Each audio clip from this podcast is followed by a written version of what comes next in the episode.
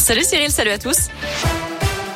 On commence avec une info trafic au niveau du tunnel sous Fourvière à Lyon. On a une réduction de chaussée en direction de Paris. L'accès Kitchener est fermé pour une durée indéterminée. À la une, le déluge dans le sud de la France. Météo France a placé les Bouches du Rhône en vigilance rouge pour le risque de pluie et d'inondation. Les écoles ont fermé leurs portes. Les enfants sont priés de rester chez eux. Même chose dans le Var et les Alpes-Maritimes, également en vigilance orange. Les préfets demandent aux habitants d'éviter les déplacements jusqu'à ce soir. Des sourires qui remplacent les masques. Plus besoin de porter le masque à l'école depuis ce matin pour les élèves de primaire. 47 départements sont concernés par cette mesure. Là où le virus circule le moins, notamment en Isère, dans la Loire ou encore en Haute-Loire. Euh, le masque reste en revanche obligatoire pour les enseignants. Et puis un nouveau protocole sanitaire est testé dans 10 départements, dont le Rhône. Les classes ne fermeront plus au premier cas de Covid. Seul l'élève malade devra rester chez lui. Les autres enfants seront testés mais continueront à venir à l'école. Il roule, il roule, il roule. Les Lyonnais viennent de battre un double record. Il y a eu 49 063 locations de vélo le 30 septembre dernier, jour de grève TCL, et 1 144 228 locations sur tout le mois de septembre, une hausse de plus de 8% par rapport au précédent record de septembre 2020.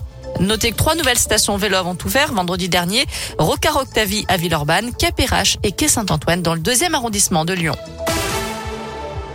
Dans le reste de l'actu, le prix Nobel de médecine décerné aux Américains David Julius et Ardem Patapoutian. Ils ont été récompensés pour leur découverte sur les récepteurs de la température et du toucher. Les prix Nobel qui sont décernés tout au long de cette semaine.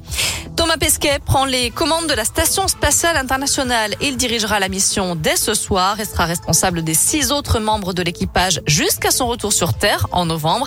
C'est la première fois que ce rôle est attribué à un astronaute français. Thomas Pesquet qui a d'ailleurs survolé Lyon à bord de l'ISS il y a quelques heures. Il a publié plusieurs clichés sur les réseaux sociaux. Il en profite au passage pour rappeler que la ville regorge de restaurants et visiblement, et ce serait bien attablé dans un bouchon lyonnais. L'astronaute français souligne aussi la différence de couleur entre le Rhône et la Saône au moment où il a pris ses photos. Et oui, en cause, bien sûr, les pluies tombées en amont du Rhône. Vous retrouverez ces clichés sur l'appli Radoscoop et radoscoop.com. Un mot de foot et le début de la trêve internationale au lendemain du derby Saint-Élion à Geoffroy Guichard. Un derby qui s'est soldé par un match nul, un partout et un carton rouge pour le gardien lyonnais Anthony Lopez. Résultat des courses, l'OL est désormais dixième de Ligue 1 à trois points du podium.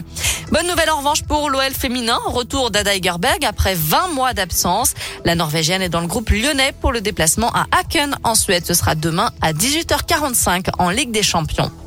Voilà pour l'essentiel de l'actu.